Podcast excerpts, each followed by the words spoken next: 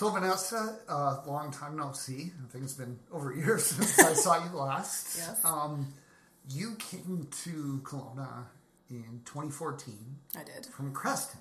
Mm-hmm. What made you decide to come to Kelowna? Well, a couple reasons. So I have two girls, and they were just becoming teenagers. And Creston, even though it's a beautiful area for what they were into with acting and soccer and volleyball, I knew that they would be able to have more opportunities here in Kelowna. Mm-hmm. The other odd thing was that I was working on a business that I had launched in Creston called Nightingale Patient Care Advocacy. Mm-hmm. And I had spent a couple years looking for the perfect place in BC where I could really take my business to like another level. So I had researched Kelowna, Kamloops. I even thought about back going back to Edmonton and Calgary. But after two years, everything kind of fell back into Kelowna. It was like the perfect community. It's uh, had access to so many other cities around it. Um, and my business could cover like such a broad area, like all the way up to Revelstoke down to Osoyoos very easily. So that's mainly the, the big reason why I came here. Did you know anything about uh, Kelowna before you came, or was it like Google searches and? I Research. knew that it was a younger genera- or younger crowd here. So when I from coming from Creston, it's mostly retired people. I know there's a lot of retirement here, but they do put a lot of focus into young entrepreneurs. So I had looked into that. The chambers seem to be a lot yeah bigger than the one in Creston, obviously, and they did a lot of focus with young young entrepreneurs. And um, that's about it. I just kind of knew that like the hospital offered more there's just more education just for myself with my nursing and Yeah. yeah but i didn't know anybody when i came. So i was it was literally just taking a chance. My family kind of followed me and we just landed here. Did you come for a visit at least before you i moved here? did. A couple my one of my girlfriends got married here so i mm. came a couple years prior. And no other than that i just would just drive through you know buy some wine or whatever Right. and i was like this place is always beautiful yeah so, So you're not you're not from Creston? no i'm actually from edmonton Okay. Yes. So that's where you were born and raised. i was born there yeah And how did you get from Edmonton to Creston? My mother brought us there when I was 12. Hmm. So I went to high school there, and then I actually went back to Edmonton to do my nursing school, hmm. and then back to Creston to raise my kids, which was a perfect place for little kids. But again, you know, Older Sorry. kids, yeah. There's more. They get bored. More opportunities Yeah. here. so Right. So you started uh, Nightingale Patient Care Advocacy, or NPCA, Mm-hmm. in Creston. I did. Tell us what what is it about? What does it do? So, okay, so my background is I've been an emergency room nurse for 15 years. And what I have seen people go through is that the healthcare system is getting more co- complicated. Um, there's a lot of cutbacks. Nurses are getting burnt out. Patients are in hallways. Like it's just, it, basically, the system is being like overburdened. And I went into nursing because I want to work with families. I want to be able to spend time with them. And I'm finding more and more that I can't do that. Mm-hmm. And most nurses can't because we're basically just doing maintenance to kind of get people through the hospital through like point A to point B. So what I feel patients are missing is the time that you can spend with them, mm. listen to them, figure out what they their rights are, um, make sure they're connected with the right resources, um, explaining to family what's going on. That's not happening as much as we want it to happen. So nurses are trained to be advocates, but it in You don't reality we don't have the time, and it's not because they don't want to. So that's where I was like, there's a huge need for people, especially with the aging baby boomers. Um, they're basically taking up. They're, they're all retiring right now, so they're putting a lot of burden on the system. Um, even our elderly people are living to over 100, and that's not very uncommon anymore. Like, this is a big thing. So, you see this trend, and I'm thinking, like, I need to start something. And there's like, there's a few ad- advocates here in Canada, but it's still kind of a newer concept that this is even available to people. So, that's my passion is I want to help people get the courage to ask questions, um, to bring a nurse in with them, talk to their doctor, or make sure if they're feeling they're not being heard, I can advocate and make sure that the doctor's spending that extra time with them, Yeah. or vice versa. Yeah, I noticed um, the few times that I've had to go to the emergency room, uh, either for myself or to visit a friend, um, you could see people kind of sitting there wondering, like, what the hell is going on? Like, nobody's talking to me.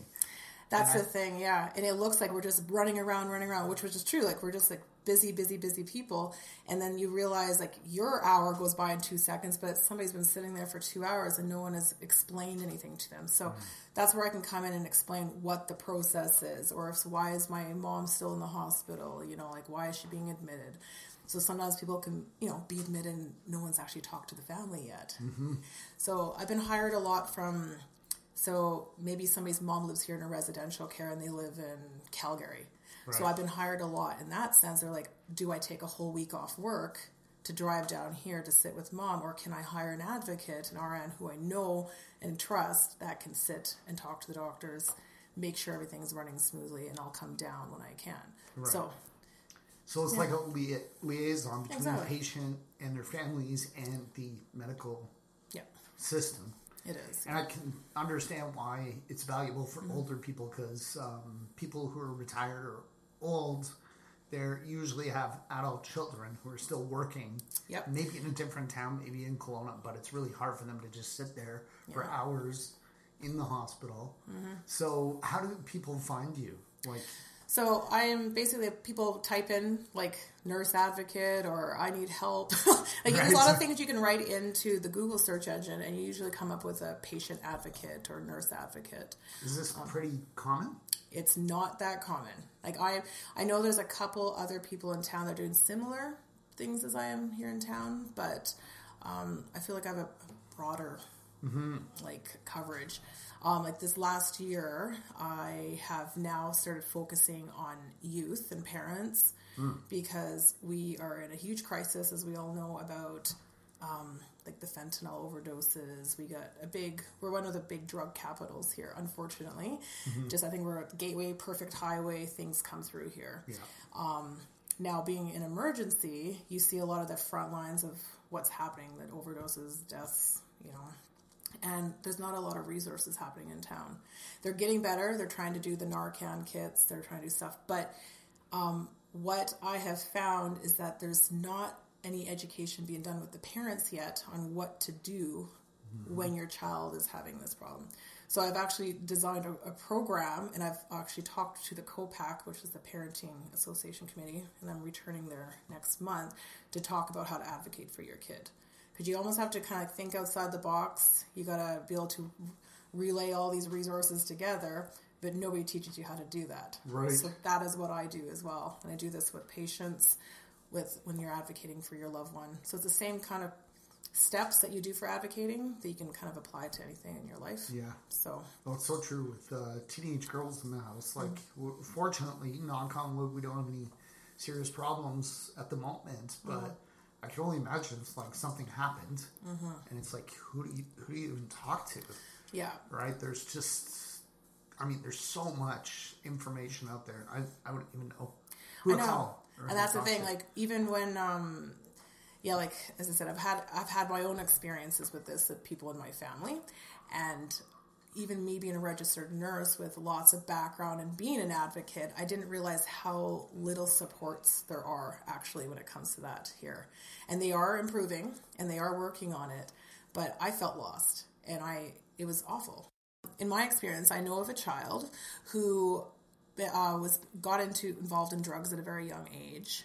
Um, her mother was absolutely desperate. Uh, she'd done every little pamphlet that emergency had given her, she, everything that social services had given her. Like she felt like she had covered everything, and still nothing was working. And she learned the hard way that there's something called the Infants Act of BC, where children have a lot more rights than what parents would like to think. And you can't force help upon children that are 12 or 13 wow. this, as far as I know, is one of the only provinces that have this law. Because in Alberta, you can help children because you know their brains aren't developed enough yet to make these decisions. So, um, anyway, so I had to help her um, learn how to advocate for her kid to basically show all these services that she had done absolutely everything that is available in this city and it's not working so we need to come together So the child was refusing treatment. refusing treatment, but um, her life was at stake. She was living on the streets and got into some serious drugs like meth and everything. And yeah, and she was only yeah running away from home. It was awful. So, anyways, so this mom had done everything that was available, and that's when I realized like this is what we hand out to everybody at the hospital. This is what every community like resource hands out to people, and you send people home with this information, and what do they do with it? Mm-hmm. So. Anyway, so that's where I was able to come in, we had to think a little outside the box and offer kind of create an action plan with the right people yeah. and stuck with it and just thought very just yeah strange things like strange ideas but in the end it did work mm-hmm. you know and i was like okay this is that's why i decided to create this program because i'm like it didn't exist for this mom and there's so many parents out there that are living this right now here in Kelowna and in other places so yeah i think it's a wonderful thing when uh, from personal need or someone we care about is going through a personal need, we can mm-hmm. create something and fill yeah. fill that gap. Um, is it expensive? Your are your services expensive? So I know They're not like older wealthy people, it may not be an issue. Yeah, but sometimes the, the teenage kids. Yeah, you know maybe an so. I know it's I, it's not cheap. I mean, you know, as we all know, like if you've run a business, there's your hourly time. Mm-hmm. Um, so yeah, I charge hourly.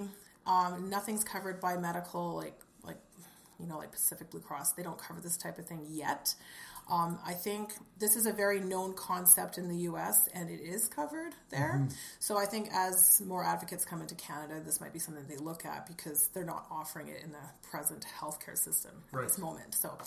Um, but what I've also done on the side is where I've done workshops to talk about patient care advocacy for people who maybe can't afford me on an hourly basis, but would like to be taught how to do the basic steps mm. and then they can just like you know use me for an hour so I, I, do find that i'm not even though i'm charging hourly i charge $85 an hour mm-hmm. um, you only need me maybe for like three or four hours so in right. the big scheme of things i can get a lot more done for you in that short period of time and i'll give you to the people and find people that do these things that are you know for free or covered mm-hmm. but again if you don't know where to look you can spend you know a lot of time, wasted time and efforts and frustration. Yeah, trying to do it. So, I remember um, when I had my first daughter, and my ex uh, found out about a midwife program in British Columbia, and it was something that was not previously covered, but there were advocates, and eventually now it's covered. Now it's apparently. covered. Yep. And it was a really wonderful thing mm. because um, similar that there's all these services and things that you can do when you're pregnant for the first time, mm-hmm. but people aren't aware of it and they don't know where to go. Mm-hmm. And a midwife, um, she would meet with us like once a month in the early stages, mm-hmm. and in the third trimester, she was meeting with us once a week, and she came to the hospital with us and everything, and it was mm-hmm. just so amazing. Midwives are amazing because they they take that it's like the doctor side plus they have that nurse touch because yeah. they yeah. are registered nurses as well that have gotten through their masters. But yeah, they kind of give a totally different yeah. feel. Yeah, well, we knew exactly what to expect and what was going to happen, and you know, it was really really nice. Mm-hmm. So I, you know, hopefully your services will become covered eventually. I would. I think it'd be awesome. A lot of people need yeah. it. You know? I almost find that sometimes there's even maybe more need for people that don't have the money, that yes. don't have the education Absolutely. and stuff, right? So maybe one day down the road we'll be able to get money donated or whatever to you know to give free services to those people. But right now, as my business has only been off, off the ground for four years, and you know, as I said, I'm branching off into schools now, so that's new in the last year. And my courses. So you'll give talks in schools. I'm going to be yep. So I'm going to the parenting um, parent conference for the COPAC. So it's a Central Okanagan PAC committee, mm-hmm. and they do a one day present or a, it's like a big seminar with different guest speakers. So they've asked me to come back again mm-hmm. to talk about advocating for your kids and drug awareness and here. Nice. So my goal and, is I'm going to uh, work with schools afterwards and be doing this program and offering it to any parent or anybody that's out there. That's great. Yeah. And you'll probably pick up clients that way too because mm-hmm. a teacher will hear you speak and say, you know what, there's a kid in our class and yeah. they, they need some help and that's really great. And it's a less, you know, more cost effective for somebody, you know, maybe spending like a hundred bucks for a whole day workshop as opposed to, you know, they can learn a lot from me then and then mm-hmm. so i try to assist people so that you can do it on your own that's my goal is i want people to be educated enough to know how to find help and then I'm there in the background for those situations where it's just too much. yeah. So, yeah. Um, you offer a course. Tell us about the course that you offer. So I have two courses, but they're very similar. So basically, I just I talk about what an advocate is, who would make a good advocate. So this is not just for a business. This is just like, say your parents are elderly and there's th- they you know you and your brothers or whatever have to decide who's going to be the health representative for them. So I kind of help people figure out who would be fit that you know who's can be not too emotional, who can communicate well.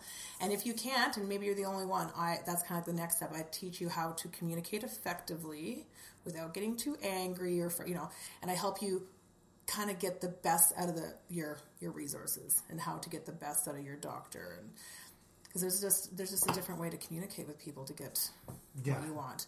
And then I um, basically I show them how to put together medical records, um, just kind of keep everything organized. So when you're walking into a doctor, you're not overwhelming them with your long stories. You Right. kind of cut to the chase, and so I just make things run a little bit more smooth. And yeah, it's so that's basically my course. It's just kind of how to do the basics of advocating. And is it uh, a video course or It's in person. It's in, person. person. Yeah. So I spend uh, six hours with you, including a lunch hour there, and we just go through it. cover and it's it. yeah, List of points and yeah, and it's kind of like a workbook where you can kind of take maybe your present problem, and we can kind of you know work our way through it to the end. And that's what I'm doing with the the advocating for your child. So it's similar, but it's geared towards children. So and two how- courses. Yeah. One for the elderly, Yeah. and uh, what if someone is younger but they're terminally ill? Yeah, it's for Uh, anybody. that would apply. Yeah.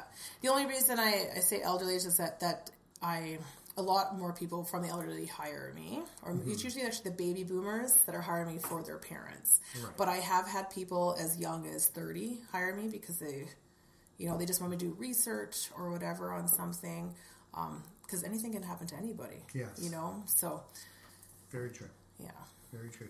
Do you still work in emergency? I do. Yeah, part time. Do you get? Uh, does does uh, like whenever I've been to emergency, I, I can't stand it because I don't like the sight of blood. and I hate seeing people in pain. How do you cope with that? Do you just do you just shut off all your feelings, or do you? I mean, how do you deal with I people think- like with a bone sticking out of their? I think. Well, first of all, I've always had a fascination with it, so it's never Oh. bothered me. Like to see blood and guts. I don't. You have a fascination. Not just like you know, it doesn't. it's it doesn't bug me. It's intriguing. Like I, I think medicine's cool. Watching surgeries is cool and all Right. that stuff. So I actually went into nursing to become a midwife, which Hmm. I think is so funny because I never went into babies at all.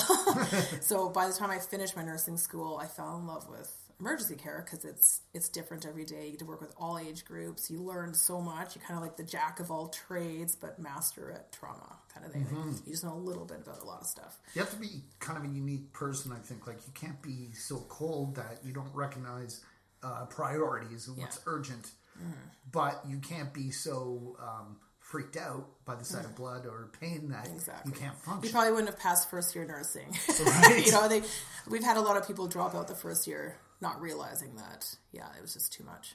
Yeah. But that's normal. Like, you know, there's a job for everybody. There's a lot of jobs out there that I couldn't do either. So yeah, well, um, you don't have to describe anything explicitly, but Mm-hmm. do you ever see things in emergency that even you are like, whoa, like that's. You have to kind of catch your yeah, breath. and- anything child related, I think hits everybody hard. Yeah.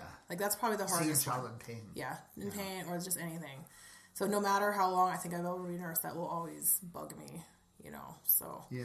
So, but yeah, that's the thing. But they train you how to cope. You know, it's you know, and they do do briefing afterwards and stuff. Mm-hmm. But you kind of you just follow your thing, and you're working as a team too. So even when if you just need to take a breather, you always have other people to back you up. So Right. it's a we got a good team here. So Have you seen people die? many many times. Yes. Is that uh, I? You know, I've had some family members die. Um, I had a car accident when I was uh, well, nineteen ninety eight, I think it was, and a pedestrian jumped in front of my car, and it was a total accident. Oh, my goodness. They, they had a homicide investigator because someone died. Yeah. Um, but I wasn't speeding, and I wasn't Mm-hmm. under the influence. They could actually tell by your skid marks, like how fast you were traveling. Yeah, they're quite. Yeah. which was uh, which was interesting, you know. Because the officer said if you were speeding, uh, you might have some culpability, but I wasn't speeding and I was Mm-hmm. sober. And, you know, um, the pedestrian was actually at fault completely, but uh, it was. That'd be traumatic to hit anybody. Yeah. Like just to yeah. And when my father was dying of cancer, we knew that he was going to die. But the moment he died, there was a it was a unique feeling. It was like kind of a punch to the gut. Even though we knew, you know, it was months he was deteriorating from the cancer, and we knew it was going to happen. Mm-hmm. There was kind of a sense of relief because he was suffering. Mm-hmm. But th- there's kind of a strange feeling when the moment someone dies. and I mm-hmm. can't really describe it, but do you find that something you kind of become immune to when you see it so many times, or is it? Well, I wouldn't say immune. Like, it's it's different when you don't know someone. For Right. one, it's it, yeah, it's kind of like looking at the situation. Like, were they suffering? Is this a planned? Like, you know, are they expecting someone to pass away? Um, like my really close experience with death, where it was okay, was my grandpa, but he lived to ninety eight, Right. And he wanted to die in his own home, and I, I was I was there and part of the process, and they were just doing palliative care. So it was still sad. It was kind of that empty feeling when they go, but it was still it was done very respectfully, and Yeah. it was okay, and people had time to prepare. But then the other, I've also had deaths too, where people die suddenly, and it's awful. So Yeah. I was like, it depends on So you never really become immune. you're not really it. Immune. It's just like it's all different situations, and you're there, as, especially as a nurse, you're there as a role to be a support to that family, right? So, you know, you're not getting attached to your, you know, an unhealthy attachment to your patients or anything. And plus, in Emerge, we don't have people there for very long. You know, chances are they've been admitted and they go upstairs where nurses can spend more time and get to know their patients. So, Yeah. yeah. You've been only in Kelowna for a little over four years now, and are there any surprises? Like, is it different than what you expected when you moved here? You made a decision. Yes. Uh, everything made sense from the perspective of your business and your children. But was it everything you expected? It was more. It was awesome because I owned a business also in Creston. Uh, had it for six years. What was that? It was a retail store for shoes, athletic wear. Did you sell the business? When I just closed it. It was kind of I could have maybe, but I had made that decision. I was ready to move, ready to do a business that was kind of more lined up with what my passions were. So, um, yeah. So we I did okay. I did good. Like I kept my my business grew every year, but the support was a little bit different. Um, I don't know if it's just a small town mentality. I don't know. The I found this wrong to say. I found that the chamber there wasn't focused on young entrepreneurs. They're kind of more focused on the existing businesses that have been there a long time. That's what I had felt. So I, I didn't have a good taste about the chamber, and I didn't know why I was sp- spending money on it. So eventually, I just I didn't. And when I came here, people were like, you know, you should try the chamber and and I didn't see the point, but then I did, and I was glad that I did because they do a lot of really cool stuff for young people, and they they actually really truly support you. Um, I've met a lot of awesome young entrepreneurs like my age or younger that are doing well, and they get a lot of support here. So I've never Yeah. seen that before.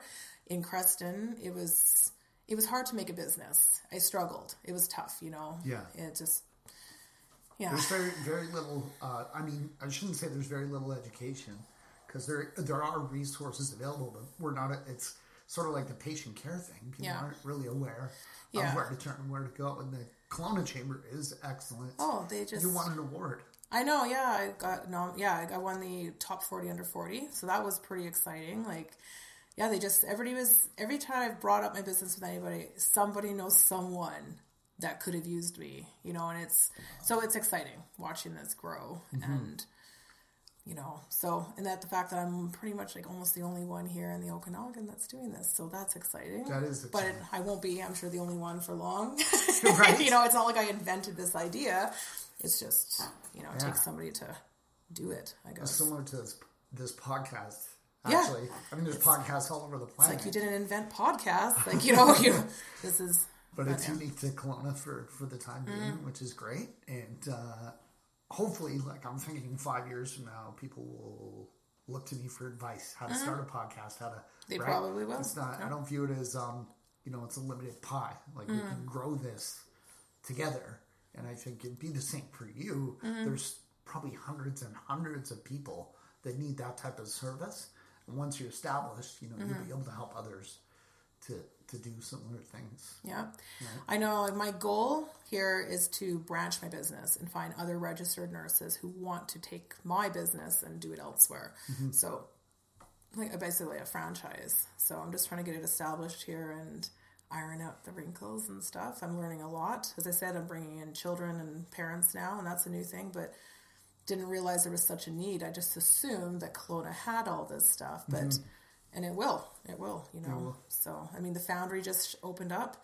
Um, they're kind of doing a, so- somewhat of a similar idea where they're collaborating with people. They didn't invent a new service. It's more like they brought all the existing services together in one hub.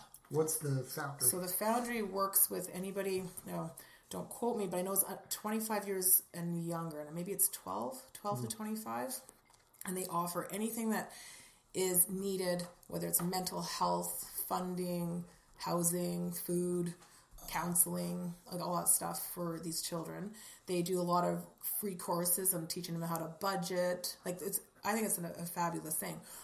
Now, again, they didn't reinvent the wheel. They just said, okay, we want to offer a one stop place where kids can come to and ask help for anything and we can direct them. So now that I have this program, I'm hoping to be able to collaborate with them as well because they don't offer what I'm offering. Right. So, That's great. yeah. You um you've been here for over four years. I've been here for over seven years. I think we have a similar experience that when we came here, we didn't know anybody, Yeah. And uh, it's a little bit challenging to meet new people in a new city. Yes. It's, Some people say Kelowna is very cliquish. Um, I believed that when I first came, and now uh, I kind of see the wisdom in you start your own community. yes. That is So- what I've done too. Yeah. Tell us a bit about your experience. Like, what would you recommend? Because we do have listeners Mm-hmm. in Edmonton and Vancouver who are considering coming to Kelowna, Mm-hmm. but they hear like, oh, it's so cliquish and so hard to make friends and network and so on. I know. Uh, I kind of got. I know. I, when I first came, I was waiting because going to a small town, everybody knows the person who bought the house in the corner. Right. everybody knew that was, you know, like everybody knows everybody. So you didn't have to try to tell people that you were new and that you needed friends. People came to you. So I was kind of just waiting for people to come to me here, Mm-hmm. and nobody came. So then I realized I'm like, oh, I might have to take this into my own hands and go make myself a friend. so I just started, I guess, going online and just uh, finding events or just anything that I was into and just putting myself out there by myself. Makes you know, sense. and it it is nerve wracking. You feel like you're back in kindergarten again or a new school, and you're like, um, but yeah, so then I also made a point at work too. Same thing. I was waiting for people just to invite you to places, but I realized I have to almost be the host. So I started just being my own host and inviting people I don't know. And then I've let a lot of people make friends at my house because they're in the same boat too and don't know people. So I always invite the stragglers that are like lost and I, you know, either Yeah. you hit it off or you don't.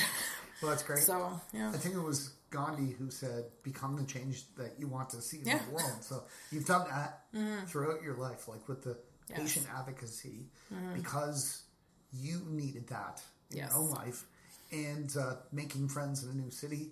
It's really great that you uh, Mm-hmm. look out for newcomers and you know try. So I'm like, I'm sure to there's another person that doesn't have like I don't know Easter dinner, so you'll invite them, kind of thing, and Mm-hmm. why not? I've been to uh, some of your dinners with Yes. the turkey and everything, Yeah. mom, and just wonderful cooking, man. Yeah. amazing. It's making me hungry. We'll have to Yeah. um, return the favor to you. Yeah, that would be awesome. I, I think two or three times I came with my daughter. Yeah. and the food was amazing. My mom's a good cook. Yeah, we, she's she's amazing. yeah. Yeah. Yeah, we make good food in that house. A little too good. We're like, whatever, life's short. Yeah, as So, well enjoy it. yeah. so delicious. Yeah.